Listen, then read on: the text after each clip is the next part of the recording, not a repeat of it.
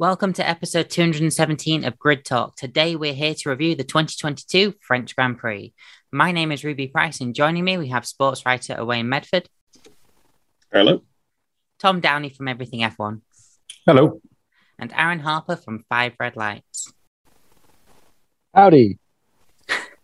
Uh, first, if you enjoy this podcast, we'd love it if you could take five to leave us a five star rating on Spotify or a five star review on Apple Podcasts. If you do, you'll automatically go into our monthly draw to win the Grid Talk t shirt from our champion range of merch. And if you're one of the 72% of people who aren't yet subscribed to the channel, please consider helping us out with a like and a subscribe. So it will take some Ferrari level of bad luck for this championship to swing away from Max Verstappen after he took a dominant win in Paul Ricard when his rival Leclerc crashed out. Aaron, we assumed it would be a two stop when Max pitted early, but he made the one stop work and is now 63 points ahead of Charles. How will he be feeling after those 53 laps? Oh, well, I don't think it would have been a two stop had Leclerc not crashed.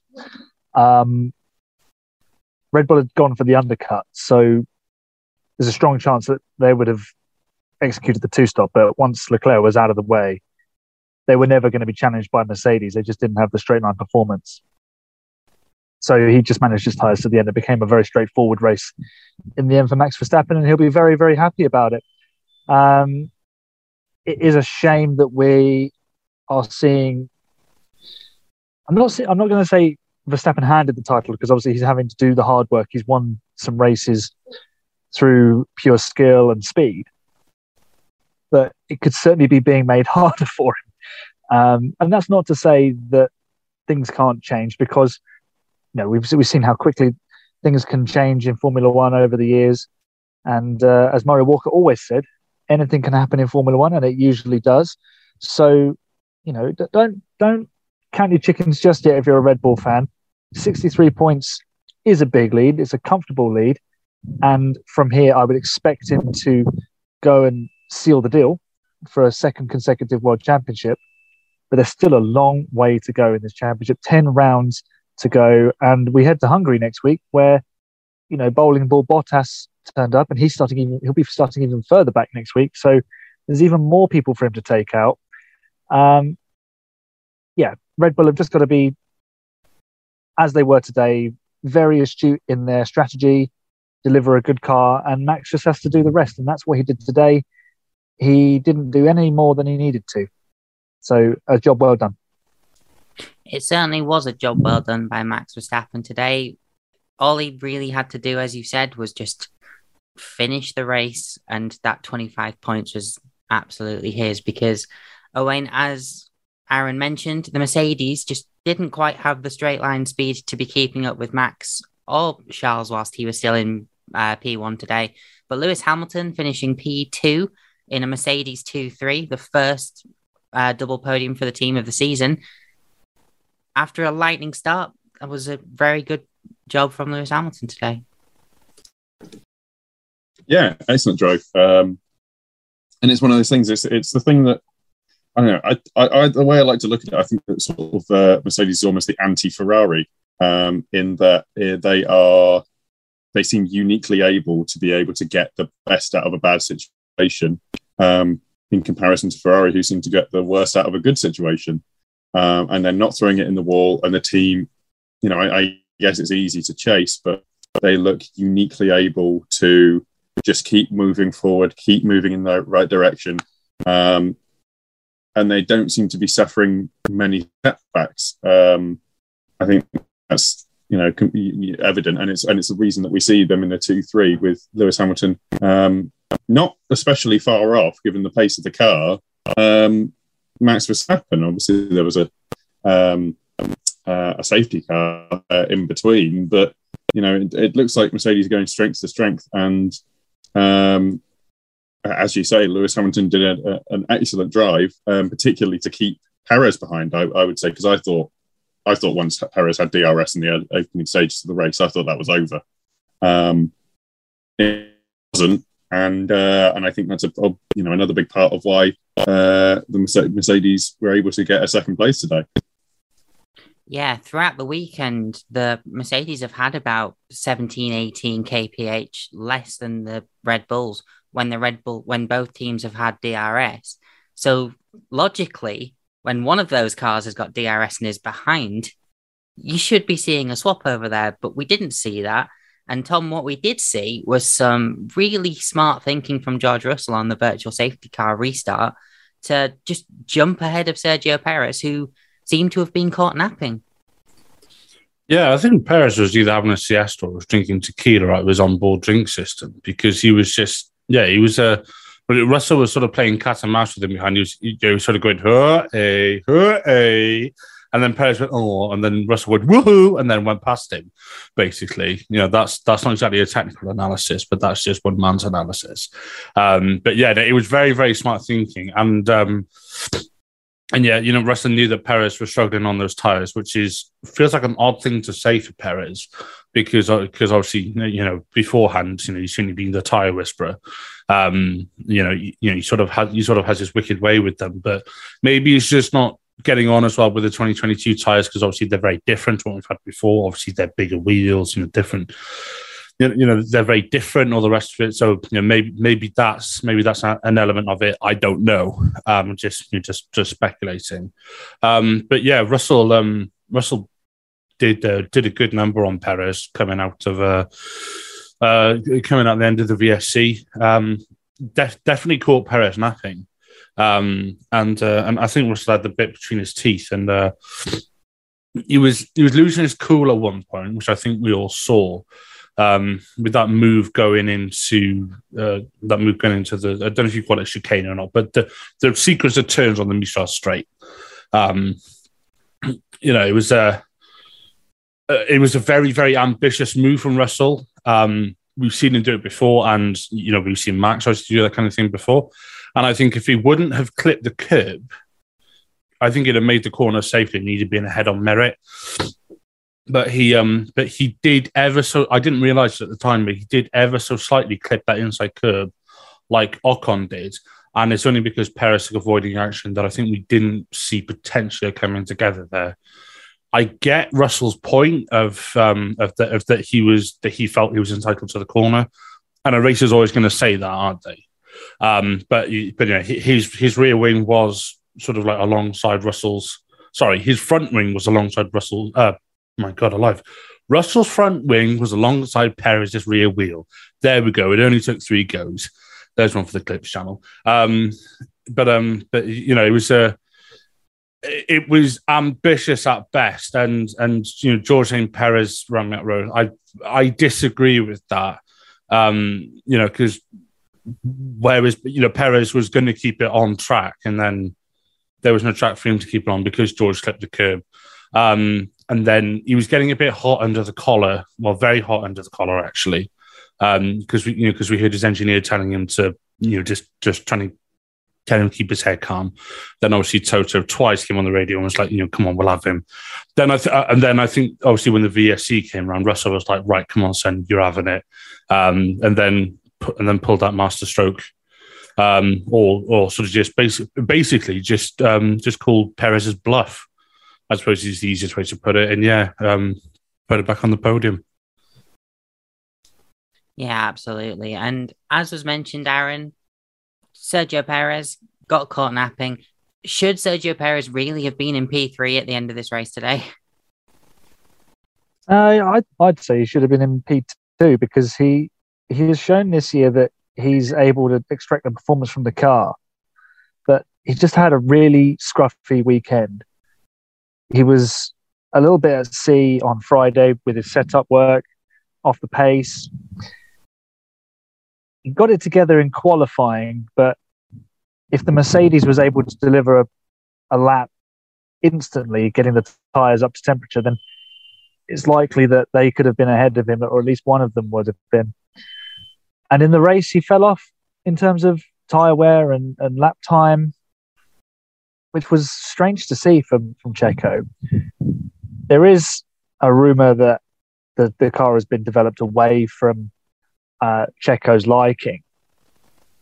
But that's neither here nor there because you've got to drive what you have.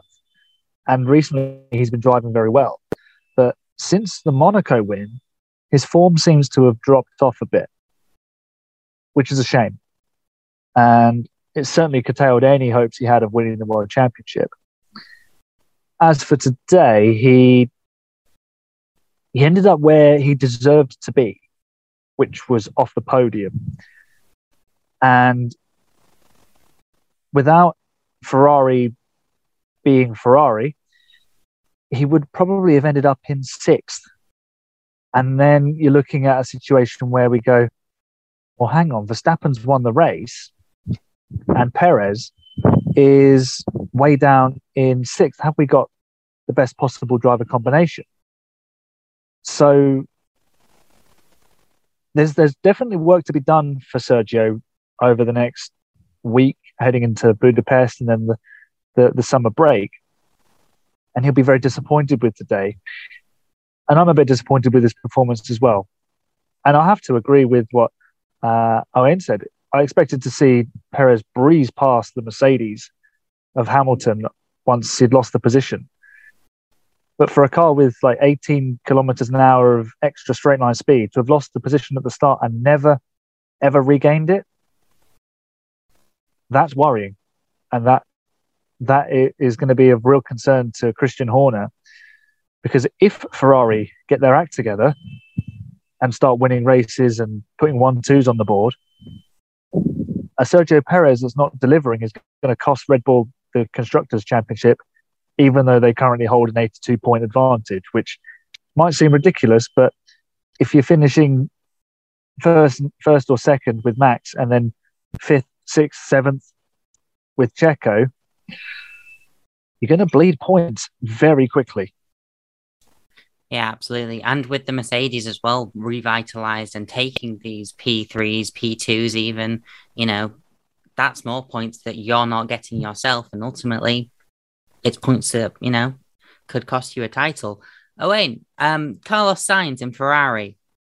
Some choice words would probably be made um, to describe Ferrari's strategy today or for the last couple of seasons, really. Um, but was it also unreasonable to expect Carlos Sainz to have done such a stint on the medium tyres when most people could only really make them last about 18 laps? Uh, I don't. I don't know with Ferrari. I don't know what they're. I don't. To me, they gave up position. Um, I, I I don't know what to say about. I mean, they seem incompetent, um, inept, just come like unwilling to look out the window of what's of what's happening. Um, you know, were they even in the same race?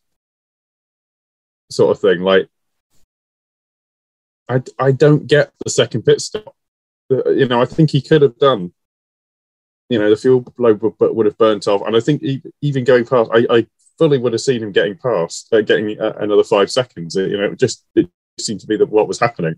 You know, the, the pace was in the car to do it. Um, and, you know, I, I totally get listening to your driver on that. But um, it seemed ridiculous to, to make that, to, to make a call to, to do that stop. Um, you know, so close to the end of the race and give him basically three and a half, four seconds per lap to be making up um, to get anywhere close to where he was. Um, no, I don't. I, I can't. Level, I can't even level the blame at Sainz because Sainz did a really good job, to be honest, in my, in my opinion. You know, with what he had to do, um, he drove a great race. Um, he was just given, you know, uh, uh, just a ridiculous task. Um, I, I can't. I can't get my head around it. I, I it's you, have got to make the best of a bad situation, at least with one car. And I know obviously starting from the back is not it's not it's not good uh, your prospects, but you know they took a bad race and, and made it even worse, and that's you know cardinal sin in my opinion. So I I think it's I think it's I, honestly I think Ferrari really jumped the shark again, um, and I I don't see that getting better um, at this point. Yeah, absolutely. Um, just you have to hand it to Carlos that he was able to get from P19 to what should have been a net P3. And as well, when you look at the results, that five second stop that he had to make because of the the unsafe release, he's not five seconds off Russell at the end. So why they decided to pit him at the time that they did was, I just think, so ill thought out. But anyway, Tom, uh, Fernando Alonso P6, uh, you would argue a great result for the Alpine team. Oh yeah, um, and and you know I said yesterday that Alonso will do something with a little bit of flair, and it's like his opening lap was exactly that. You, you know, the, you know the way he was just, uh, you know, the you know the way he made moves at the start. You know, had a super launch. Both he and Hamilton, absolutely outstanding launches today. You know, you know, it was proper chef's kiss moment. Um, and then and then yeah, and then um, Alonso just did what he did. And when he when he came over the team radio towards the end, when his engineer said to him, he said, "Oh, by the way, Norris is behind." And, and Alonso was basically saying, "Yeah, no bother, just let him catch up and, and burn up his tires." He did exactly that, which meant Ocon could catch up. And once again, did you see the gap? Um, uh, you know, did did did you, did you see the gap between Alonso and uh, and and who was in front of him? Because because it was Sainz and Perez and Russell and that group. It was about twenty something seconds in the end, and there was you know you know Alonso was just doing his best little Miss DRS train impression, um, and and he, he did, he did exactly that. And he backed up the McLarens. Uh, yeah, and it was just it was it was a bit of a vintage Fernando Alonso performance. You know, you know, bit of flair, bit of sass. Um, you know, a, a lightning start. Uh, you know, you know, brought home good points in the car, which isn't the best on the field. How many times have we seen him do that? So yeah, so it was a good good result for him, and it was a good result for Alpine as well, because obviously they were tied with McLaren, but they now move ahead of McLaren into um, uh, they're into fourth now in the constructors Alpine, I believe. Um, you know, so yeah, uh, yeah, good good good day for Alonso. Um, I had a feeling he'd do something, you know, just a little bit special at his at his team's home race. You know, because uh, you know, because I know Alpine obviously based in Enstone, um, you know, but but they are French backed, and you know, obviously French team, French race. You know, Team Enstone, you know, slash Renault, slash Alpine, slash whoever else they've been over the years. Um, you know, they absolutely adore Alonso, and he loves them. There's a reason he's been there three times.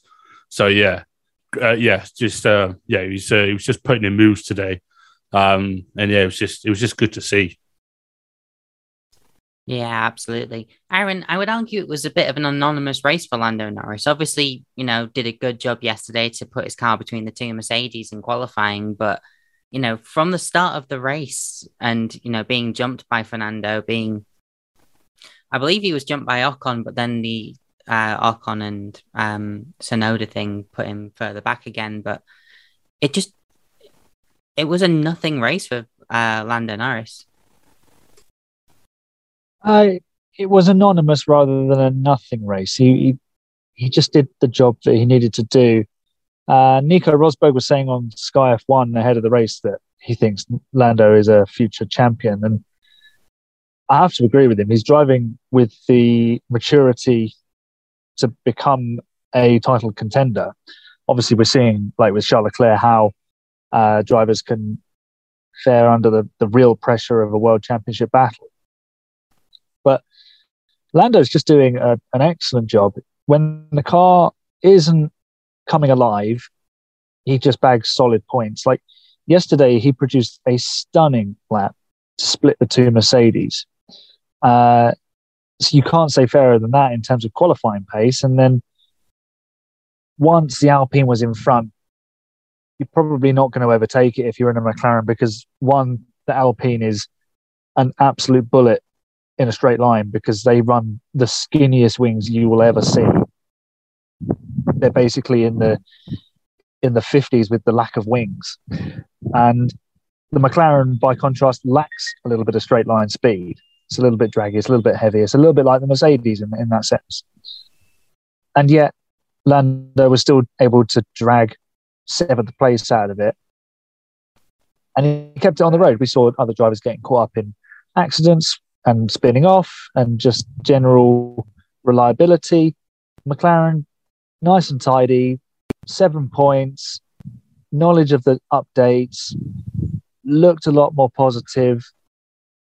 So, on a track where they'll be a bit more competitive, perhaps a little bit quicker than Alpine, they'll fancy their chances. But today was just about making sure they lost as few points as possible to Alpine. And I think Lando did just that. Yeah, absolutely. Owain, Esteban Ocon, P8 in the Alpine, obviously had that coming together, which he received a five second penalty for with Yuki Tsunoda on the first lap. Um, do you agree that it was Ocon's um, fault? And ultimately, do you think that you know he could have finished further up without that penalty?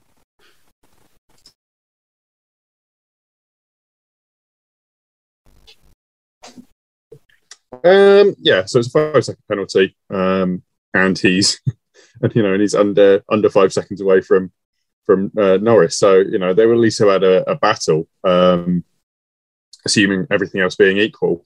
Um, I've had a look at the results, and to be honest, the only people that, uh, like you know, he started tenth and finished in eighth. The only people that um, he over, uh, not the only people he overtook, but the, the two places he's made there are owing to um, him punting off Tsunoda, so I guess that worked out for him. Um, and uh, and obviously Charles Leclerc. Um, so you know, I don't I don't see that as a you know it, it's an average race. It's you know to my, to my eye at least that's starting where you've uh, sorry that's finishing where you've started. I mean he's he's profited off. Um, you know, in my opinion, a not particularly well punished um, uh, mistake, uh, and you know, really understated into into Tsunoda, and obviously that took Tsunoda out of the race, um, both physically, uh, both sort of metaphorically initially, and then uh, and obviously literally uh, by the end when he when they retired the car. So um, it's a bit of a nothing race, um, but you know at least he would he would have had a chance, I guess, to to have a, have a, a bit of a fight with Norris, um, and and maybe would have been able to do. Um, to do some extra stuff on the strategy or, or help be a pincer um, for Alonso. But um, but beyond that, you know, it's a it's a solid performance. Obviously, you know, he's made the mistake and he's done his time for it, as it were. Um, but you know, beyond that, it's not. You know, I don't think there's too much to say about it to be, uh, be uh, past that. Yeah, I would agree with that.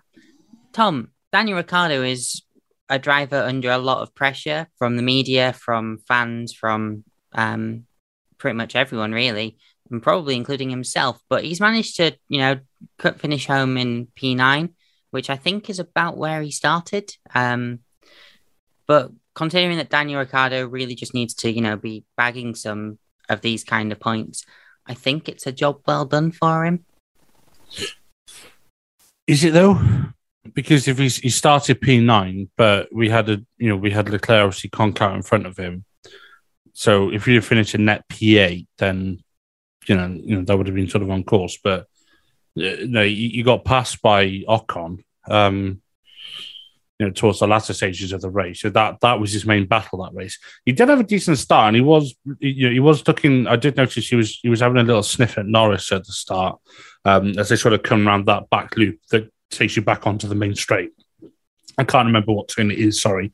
I think it's turn six. I could be completely wrong. Um, so I'm not even going to attempt to guess what what number two it is. Um, yes, you know, he, showed in this sort of like decent, you know, perhaps a bit, bit of promise or whatever, but again, it just fell into sort of nothingness quite quickly. Um, yeah, I agree, Ruby. No one knows what turns they really are. It, it, gives me a migraine that track, honestly. Um, but um, but yeah, no. Uh, I'm trying really hard not to go over all ground with Danny because you know we've gone over it enough times and it's not going to do i doubt he listens to this anyway. Um, but uh, you never know. Um, you, you, know and, and he's, he's, obviously made his intentions very clear. Um, i just want him to i just want him to have a couple of weekends where he can just you just just sort of like even if it's nothing unspectacular you know if you just say like qualifies p8 finishes p6 know, qualifies P9, finishes P7. This weekend could have been a good weekend for that. You know, he, quali- you know, he qualified P11, but obviously moved up to P9 with Sainz and K Mag with their benching penalties. Um, you know, so started on the row P9. Um, he's, but, but, you know, on merit, he still didn't make it into Q3 when his teammate put it P5. Um, so yeah, I don't know. It's um, it's a tricky one. I get with qualifying, obviously the track ramps up all the rest of it, and you know, obviously drivers get more and more at one, all that kind of thing. But he's just not looking as settled in that car. Um, so yeah, um, you, you know, today, like I said, it was a good opportunity for him to get some good, good points on the board. Okay, he got what you get what two points for ninth place um, you'd argue, given a quarter of the field didn't finish, as you put it in the live chat, you'd have expected, you know, I'd have expected more from him. Yeah, I mean that is a good counter argument to what I started with. Um, Aaron, a driver who did have an anonymous race until literally the last corner after a little bit of a tussle with his teammate, it seems. Um, Lance Stroll rounding off the points positions for Aston Martin. It's a point and I think Lance is very much in need of those. Yeah, yeah, it's a good point for him and for Aston Martin. I think there was a little bit of uh, sorting out to do at the end of the race, considering it was uh, teammate versus teammate into the final corner.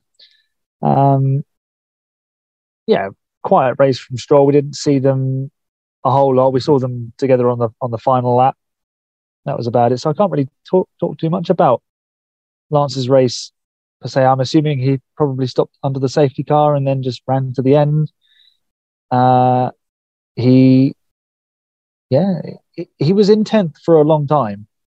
So he's been fairly consistent in that respect. And whether that's him or the car or a combination of the, the, the layout allowing him to stay in front. But it's a job well done. He's managed to get himself 10th place, having started something like 16th or 17th. So that's a, that's a good, solid effort and a well managed race. He got a little bit shirty with his engineer over the radio, but that's Lance. And, you know, if I, if I had someone in my ear telling me about different things that didn't really matter, and I'm trying to drive at 200 miles an hour, I think I'd be a bit shirty with people too. But nevertheless, it's another 10th place. He likes to finish 10th in 2022, doesn't he, Lance? And uh, another point doesn't really help Aston Martin in the grand scheme of things uh, because they only gain one point on AlphaTauri ahead of them. But I suppose it, it's it's a single point. It's one more than Williams, but that that's a, probably a slightly damning indictment on where Aston Martin's uh, performance level is at the moment. Yeah, it certainly is a bit of a damning one. Um, and Owain, the only real thing we saw from Vettel, other than the little coming together with Lance in the final corner, um, he made a good take, a good overtake on Albon to um get into, I think it was P eleven where he's actually finished up. So there is at least something that Sebastian Vettel still got some life with. Yeah, it's, a good racing driver. I don't, you know, it's. I don't think that's ever been up for debate. Obviously, he's had you know periods of time where he's not been um, as good uh, up to his best, which we know is astoundingly high. Um, I must have missed that overtake, to be honest with you.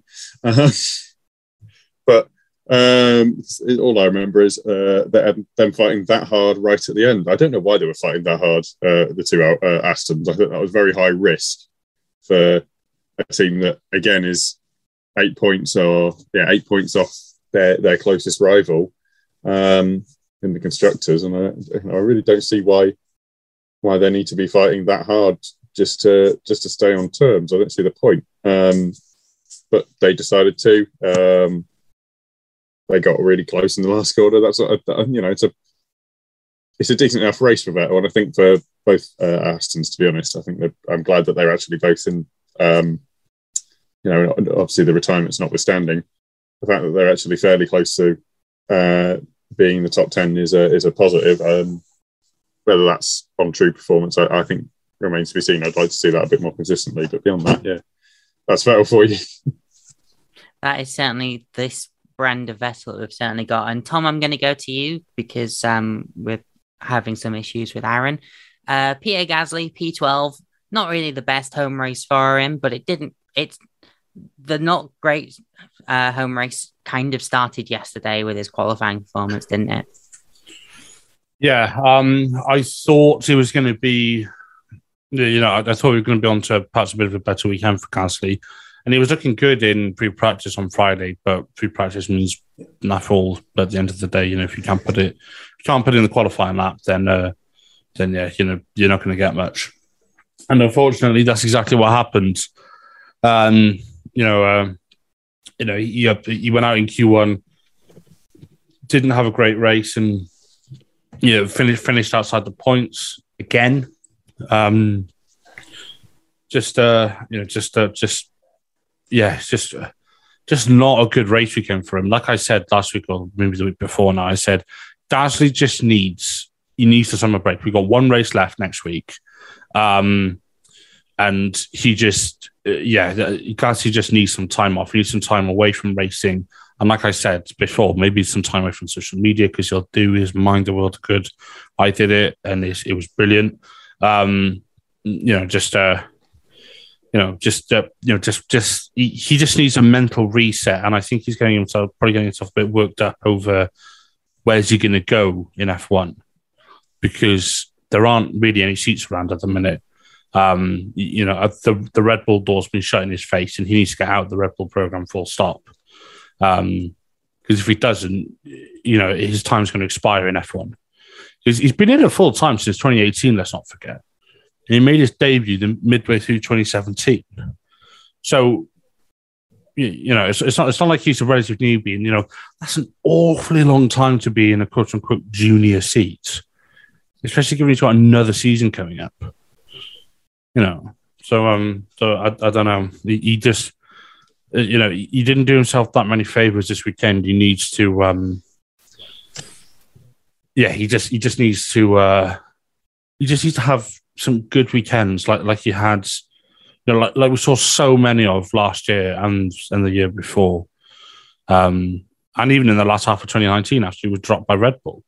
So you know, we just you know we need the old Gasly back. Maybe he needs more time to gel with the new cars, and you know, the AlphaTauri doesn't look as competitive but also um, uh, you know, um, you know, Tsunoda still having you know, you know, still put it in Q three and would have probably had a decent race had Ocon not punted him off the track at the start. So um, you know, so it can't all be blamed on the car. You know, Gasly's got to take some accountability for it. Um, you know, you know, that's that's why I said I think I think he just needs a bit of a reset. Yeah, I do think you know some of it does obviously, like you say, come down to the fact that the AlphaTauri for this year is just not the car that it was last season, but no, but then none of them are. Um, whereas you know, obviously last season we'd, we'd basically had the same cars for two years because of the situation, as you know, some uh, organisations have taken to calling it. But Aaron, um, Alex Albon, another anonymous race for him. The upgraded Williams just seems to be settled around that, you know, P11 to P15 margin for at least one of their drivers? Yeah, I think this podcast for me is a bit more eventful than Alex Albon's race because the washing line's just been blown over, which is why I had to disappear for a moment. Um, yeah, aside from the washing being blown over, Albon's race was uh, exciting only when Carlos Sainz was pulled out in front of him and he had to jam on the brakes in the pit lane apart from that, he was never really going to trouble the points. And you say Williams are sort of nestled in that midfield area, and that's improvement from where they were. Shows that the car is being developed in the right direction. And the midfield, as we know, is competitive. And if McLaren and Alpine are locking out the remaining points positions, it only leaves one or two spots up for grabs. And if Lance Stroll uh, pulls a worldie, then there's nothing left. So P13 for Alex Albon today, I think, is a solid drive. He doesn't need to, well, I say he doesn't need to be spectacular and flashy, but he just needs to be effective in that car, which is what he's doing because everyone's looking at him and going, oh, wow, yeah, he, he really is a good driver. And he's continuing to show it. Maybe he's one of those drivers who isn't quite good enough for one of the top teams, but he will excel in a midfield team, possibly like Pierre Gasly. So for, for Alex, it's just about you know, being effective, leading that team, being a good racing driver. And he's doing exactly that. He's having a really good season. He scored a few points. Everyone's looking at him favorably again. There's a more positive vibe around him. So I think all of the things that he would have wanted to accomplish coming into the season, he's ticked all the boxes. And, you know, P13 in a Williams, that's not to be discredited. It's a solid effort. You know, it's it's a lot of effort for no reward, but there will be more clever people than us diving into the data and looking at just how effective his performance was, because he's again out outraced his teammate, outqualified his teammate. He got into did he get into Q two yesterday? He did. Yes. So again, another Q two appearance for Alex. You know, job done, well done. Move on to Hungary. Yeah, absolutely. Moving on to Hungary. Um, and speaking of people who have an affinity with Hungary, Owain, uh, Valtteri Bottas, one of the three drivers to start on the hard tyres, the other two being Gasly and Sainz. With the exception of Sainz, I think ultimately where Bottas has finished has just kind of shown that starting on the hard tyre just wasn't the right decision. You know, he pitted on lap 37, which came 20 laps after the safety car, which, you know, just ruled everything out from that strategy. Yeah, I don't. I'm not sure you can level blame at them though. To be honest with you, um, in some ways, I mean, I don't. I can't remember the um, the allocation of tires that they would have had at the start of the race, but um, yeah, I don't.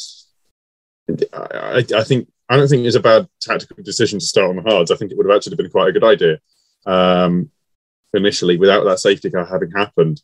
Um, obviously, the safety car did happen, so um, obviously you don't want to come in and and pit. Um, you know, you want to gain track position at least. I think, unfortunately, that yeah, that you know, looking back on it, it's just like, well, that's just sometimes the sometimes the cards, uh, cards just fall against you, um, and, that, and that's heading you into a quite a difficult. Um, I think he did a one stop, quite a difficult race. Um, so I don't, I, I, don't think there's anything that he could have done. I don't think that there's anything they could have done. I think this is just sort of a natural playing out of the strategy that they chose, and uh, unfortunately, it's got it's gone against them. Um, yeah, I don't, I don't think that, that's not a bad drive by Bottas. It's just a, it's just, just sometimes it goes against you.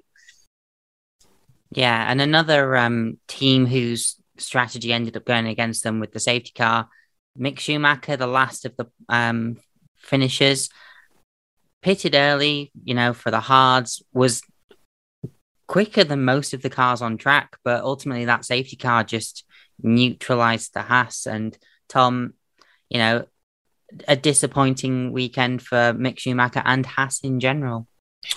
Yeah. Um, like I said on the quali show yesterday, you know, Mick's qualifying result on paper is not a true reflection of his pace because he put that car into the top 10 in Q1.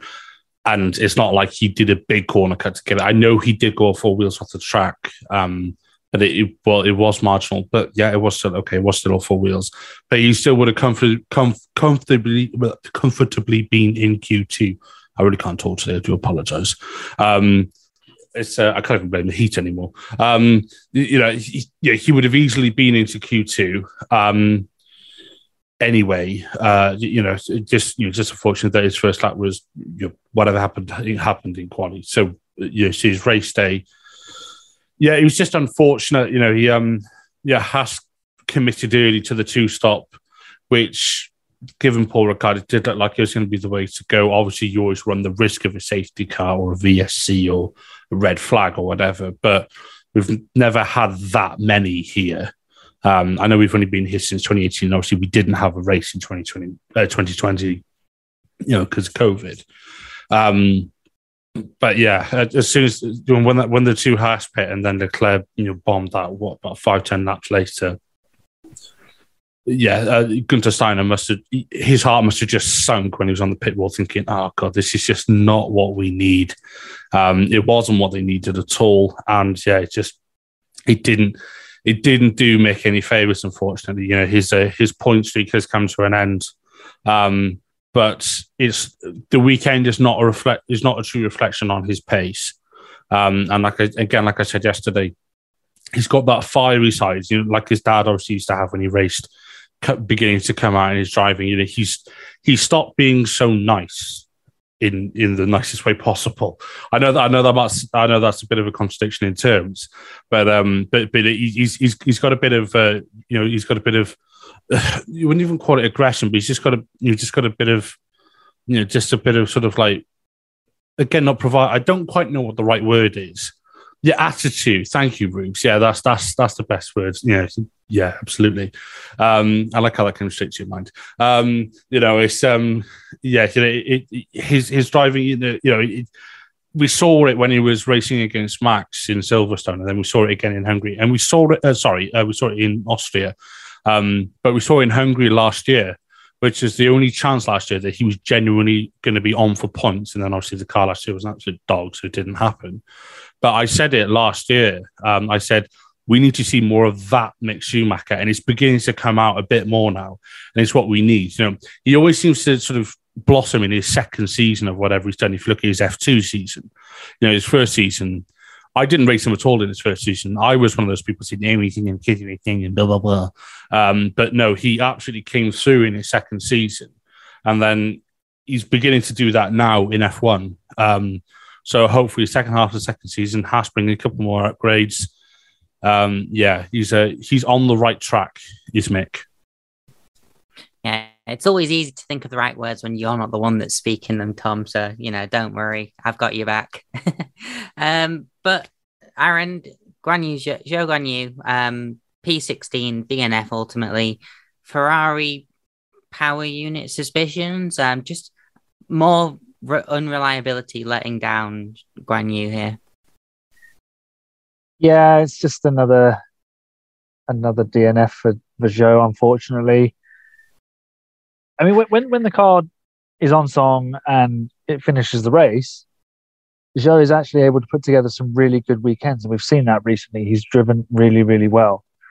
Um, but the last two rounds, it's just not quite worked out for Alfa Romeo. They've not had the car to capitalize, and they've very quickly fallen away from that battle for P4. But they're comfortably ahead of Haas, and you know, they're still way above expectation in, in P6 in the championship. And Zhou is outperforming everybody's expectations. So, yeah, it's just it's just one of those things. That's that's racing, unfortunately. So, I, I believe he was still classified something like six laps down, but Alfa, well, I say Alfa Ferrari need to get on top of this because we've had Haas suffer um, reliability issues. And Tom, by the way, I thought your Guenther Steiner impression was very, very mild.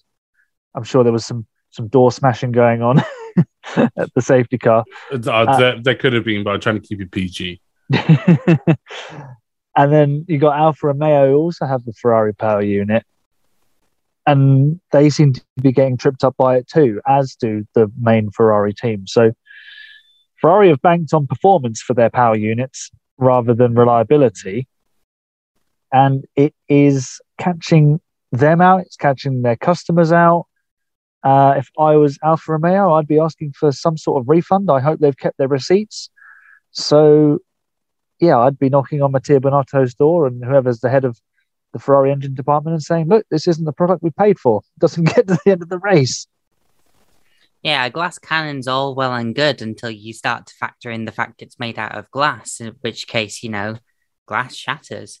Oh, Owain, Nicholas Latifi tried to make an overtake, which is something that we don't often get to say, but then he had contact with K-Mag during the incident and ultimately led to both K-Mag and Latifi retiring. So is that a sign that Nicholas Latifi shouldn't be trying to make overtakes or is it more, you know, sometimes you need to choose your overtakes a bit more wisely? Uh, I mean, it's choose your. I mean, it's one of those things that it's. There's some people that can find gaps and get through those gaps without without having an issue, and there's some people who are, who can't. And uh, and I would say that Nicholas Latifi is probably one of those people, unfortunately. Um, so yeah, I think it's I think it's just a, product, product of people going racing, but I don't think Latifi has necessarily the skill, let alone the car, to be able to um, be overtaking. unfortunately, um, so I, you know, not to say that there was that there was always going to end in, in tears, but um, you know, there's there's some drivers who are luckier than others, so um, in in that respect.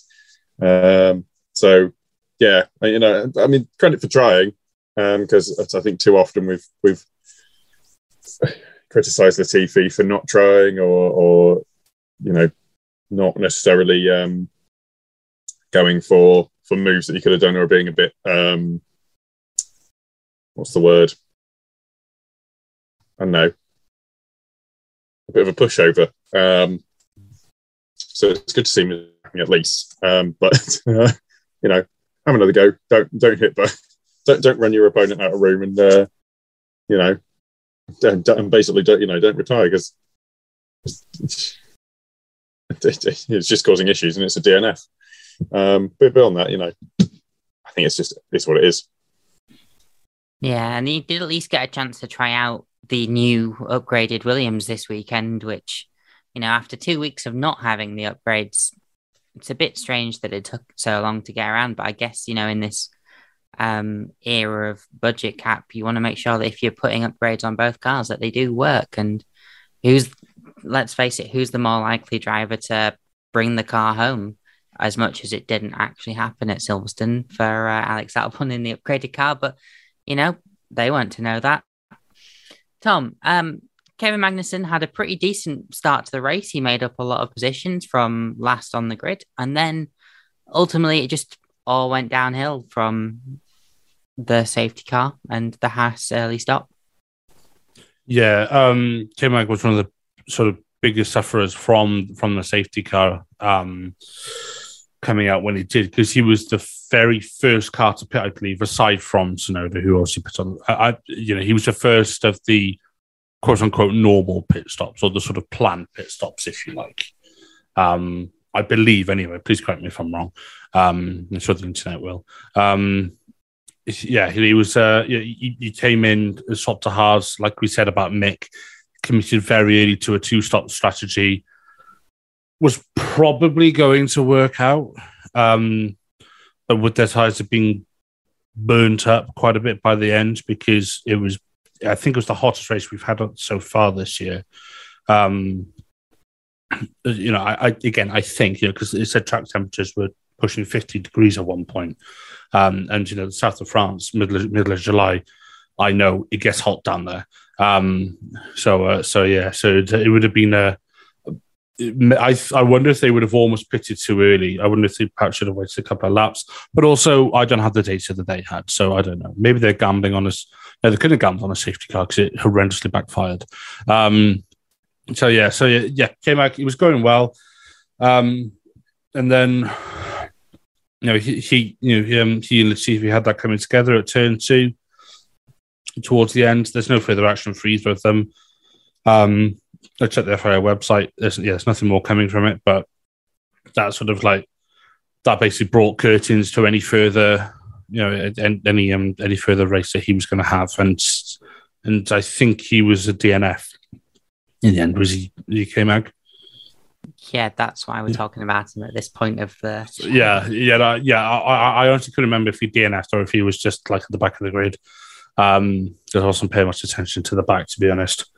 So yeah, um, yeah. Again, you know, disappointing for him, disappointing for Haas.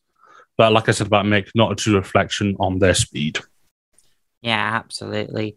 And Aaron, a driver who seemed to have the speed today, um, Charles Leclerc, had pulled ahead of Max Verstappen about two seconds, um, still in sort of undercut territory. And we do know that the undercut is powerful around Paul Ricard, but clearly Ferrari just banked on, you know, being able to out strategize Red Bull. I'm not sure where they got that idea from, but ultimately Charles Leclerc crashing out he did hold his hands up and say that it was his own mistake, but there were suspicions around, you know, the throttle issue from Austria returning.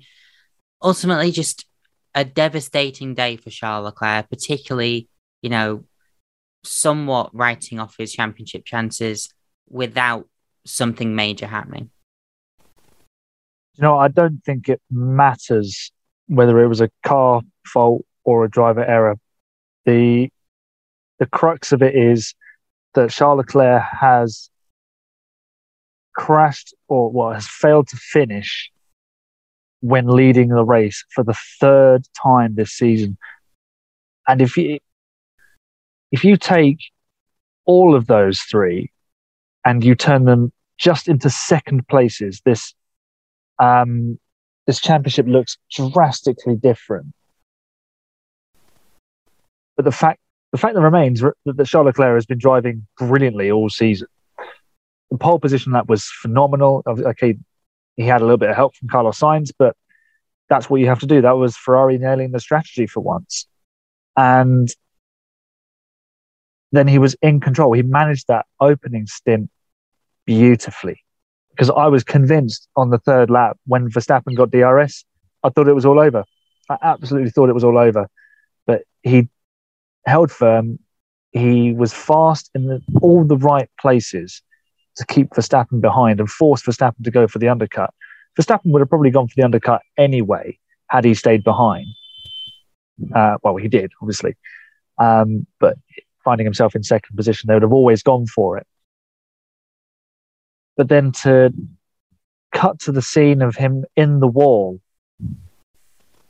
it's another potential 25 points down the drain. And he he said it was a mistake. I'm not so sure. I mean, Nico Rosberg was saying about the gust of wind, and if there's anyone who's an expert on a gust of wind costing you a win, it's Nico Rosberg. But it, it's just such a devastating blow after Austria, where he was magnificent and he passed Verstappen three times and won the race. This was the worst possible backup to it. And the, the scream down the radio is the new uh, version of Hamilton's "Oh No" in Malaysia. It's just it's slightly haunting. It's as a as a as a neutral person looking at it, it's not very good for the championship because you always want a competitive championship. You don't always get it. But the potential has been for a super competitive championship.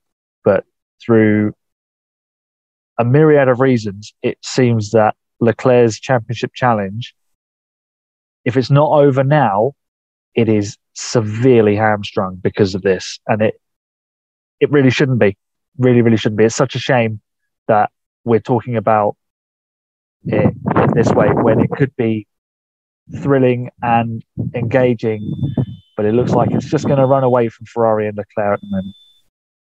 Yeah, and in his interview with, I think it was Rachel Brooks in the paddock afterwards, he said, you know, uh, lost 25 points here, uh, lost seven points in Imola because of his mistakes. And he said that if he loses the championship by 32 points, he knows, you know, where the fault lies. And that's, you know, following his, you know, I, it was my mistake.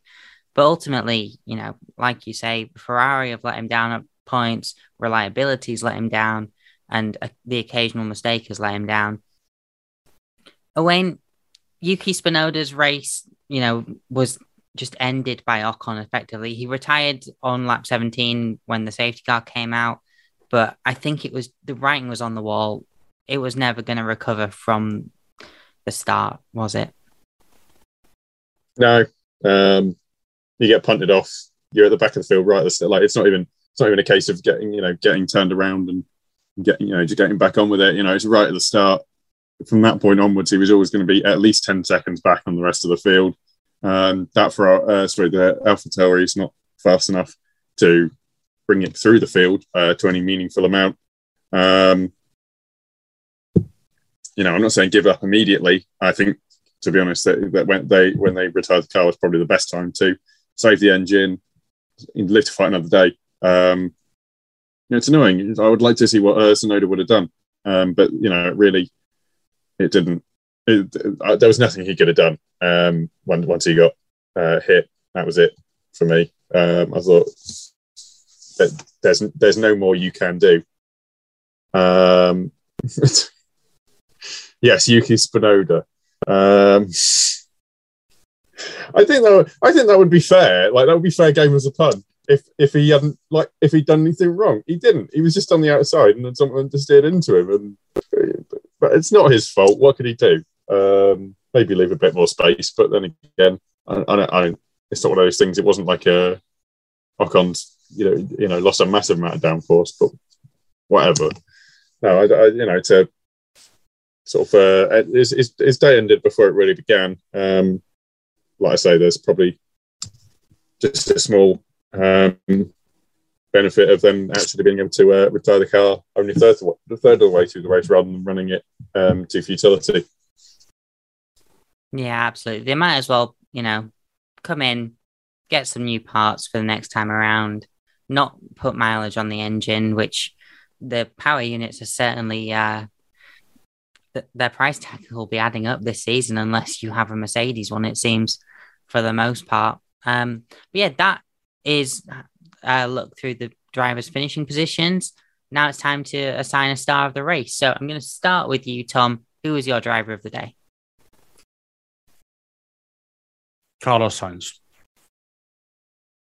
I think that's a pretty definitive answer uh, that's probably going to come from most of us. But yeah, Carlos Sainz is certainly a good shout. Aaron? I fundamentally disagree with Carlos Sainz, not because I dislike him, because starting at the back in a fast car, you're always going to make progress. So you look, it looks better than it really was. I can see why Carlos Sainz was voted driver of the day because his pace was outstanding. Um, but I'm actually going to give it to uh, George Russell for his brilliant little bit of gamesmanship, uh, catching Sergio Perez off guard, um, and then holding him off as well in the closing laps. So that was really super impressive. But you know, Carlos Sainz did do a really good job, and uh, if he'd started at the front, he'd have probably won the race. He had the pace to do it, but he didn't. So I can't give him it. Yeah, the other two Mercedes are also good shouts for this. Um, so good idea to you know assign it to George Russell as well. Owain, who are you going for? One or the two? One or the three? Someone else entirely? I, I was going to go for Lewis Hamilton because I was just you know the, the ability to hold off Perez. Um, that's right. Ah, uh, that so, eye roll. I didn't see it. No, I roll. I was just like, I'm, I'm sorry, but if you're 18, like if you're 18k slower when you've both got DRS and you know you manage to defend your way uh, from the, you know, from the fastest car on track, you know, from the race, you know, the, the sorry, the teammate of the guy who's um, who's won the race. Like like I said before, I thought I thought Perez would blow by Hamilton. Um, he didn't. So I think you know I think Hamilton did a great job in a car that probably wasn't the the best, and you know he's got a second place. Like he's he's inching closer. Um, you know, I think I, I still think the uh, Hamilton uh, getting a win this season is on, and I think it's sort of natural forward step. So we got one vote for Sainz, one vote for Russell, one vote for Hamilton no one's going to say Max Verstappen really because you know ultimately started P two, P one didn't finish, so you know t- inherits P one and just then has to finish the race. I'm going to go diplomatic and say that you're all right. You know, I'm going to sit on the fence. um, yeah, if I can just say, if I can just say on Owain's point about Hamilton winning a race this, this season, the next race is Hungary, and that's one of his most successful circuits. So, yeah, I I don't know how well the Mercedes will fare there. It'll probably start jumping up and down again, now, knowing my predictions this year. But uh, he could be a strong bet for at least a podium again in Hungary. Yeah, and just a note, we are previewing the Hungary, um, the Hungarian Grand Prix tomorrow live on YouTube. So if you're watching now, make sure you're watching tomorrow night as well. Um, and if you're watching this or listening to this after that episode, make sure you also check that out, you know. Um, some good people on the show. But yeah, so that's our um, drivers of the day. Now it's time to give our panelists some opportunity to pr- give a bit of self promotion. Um, so let's start off with Tom. Everything F1. Go ahead. Cheers, Rubes. Yeah, so uh, I'm I'm part of everything F1. We cover any race car that's got four wheels really. So F1, F2, F3, W Series, IndyCar, Formula E. Those are our main ones at the moment. Um, yeah, we uh, we have a plethora of social media accounts. So all your favorite platforms, you know. So what what have we got? Instagram, TikTok, Facebook, Twitter. I think those are the big four. Um, yeah, the, the handle for that is at Join the F1. Uh, we have a website, everythingf1.com, our YouTube channel. We search Everything F1, you'll find us. And finally, our podcast, which we do weekly. Excuse me, I've got hiccups. Um, so you can find that on all your favorite podcasting platforms. We do race reviews, previews, all that good stuff. And sometimes we have some rather snazzy guests on as well. Always love a nice snazzy guest. Aaron, you're from the Five Red Lights podcast. Take it away. I'm the host of the Five Red Lights podcast. Uh, we do race recaps with a Grand Prix cap. I do driver of the month videos, uh, blah, blah, blah. the flying lap where I try and beat the pole position lap time and tell you everything that happened in the race. I also write for, F- for F1 Chronicle, so go and check out the race report, which is already up and posted. That was ready before we, we sat down to record this show. And I also write for Inside F2. So you can find me in lots of places on Twitter, on Instagram, uh, at five underscore red underscore lights or at Aaron Harper 41. And you can find me on Instagram, which is five red lights.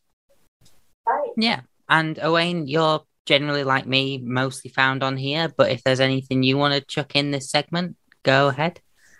Um, I can't keep parroting the whole. If you'd like to go and read meme articles, go and get those on sportlightpro.com. I, I, I very rarely write anymore, unfortunately.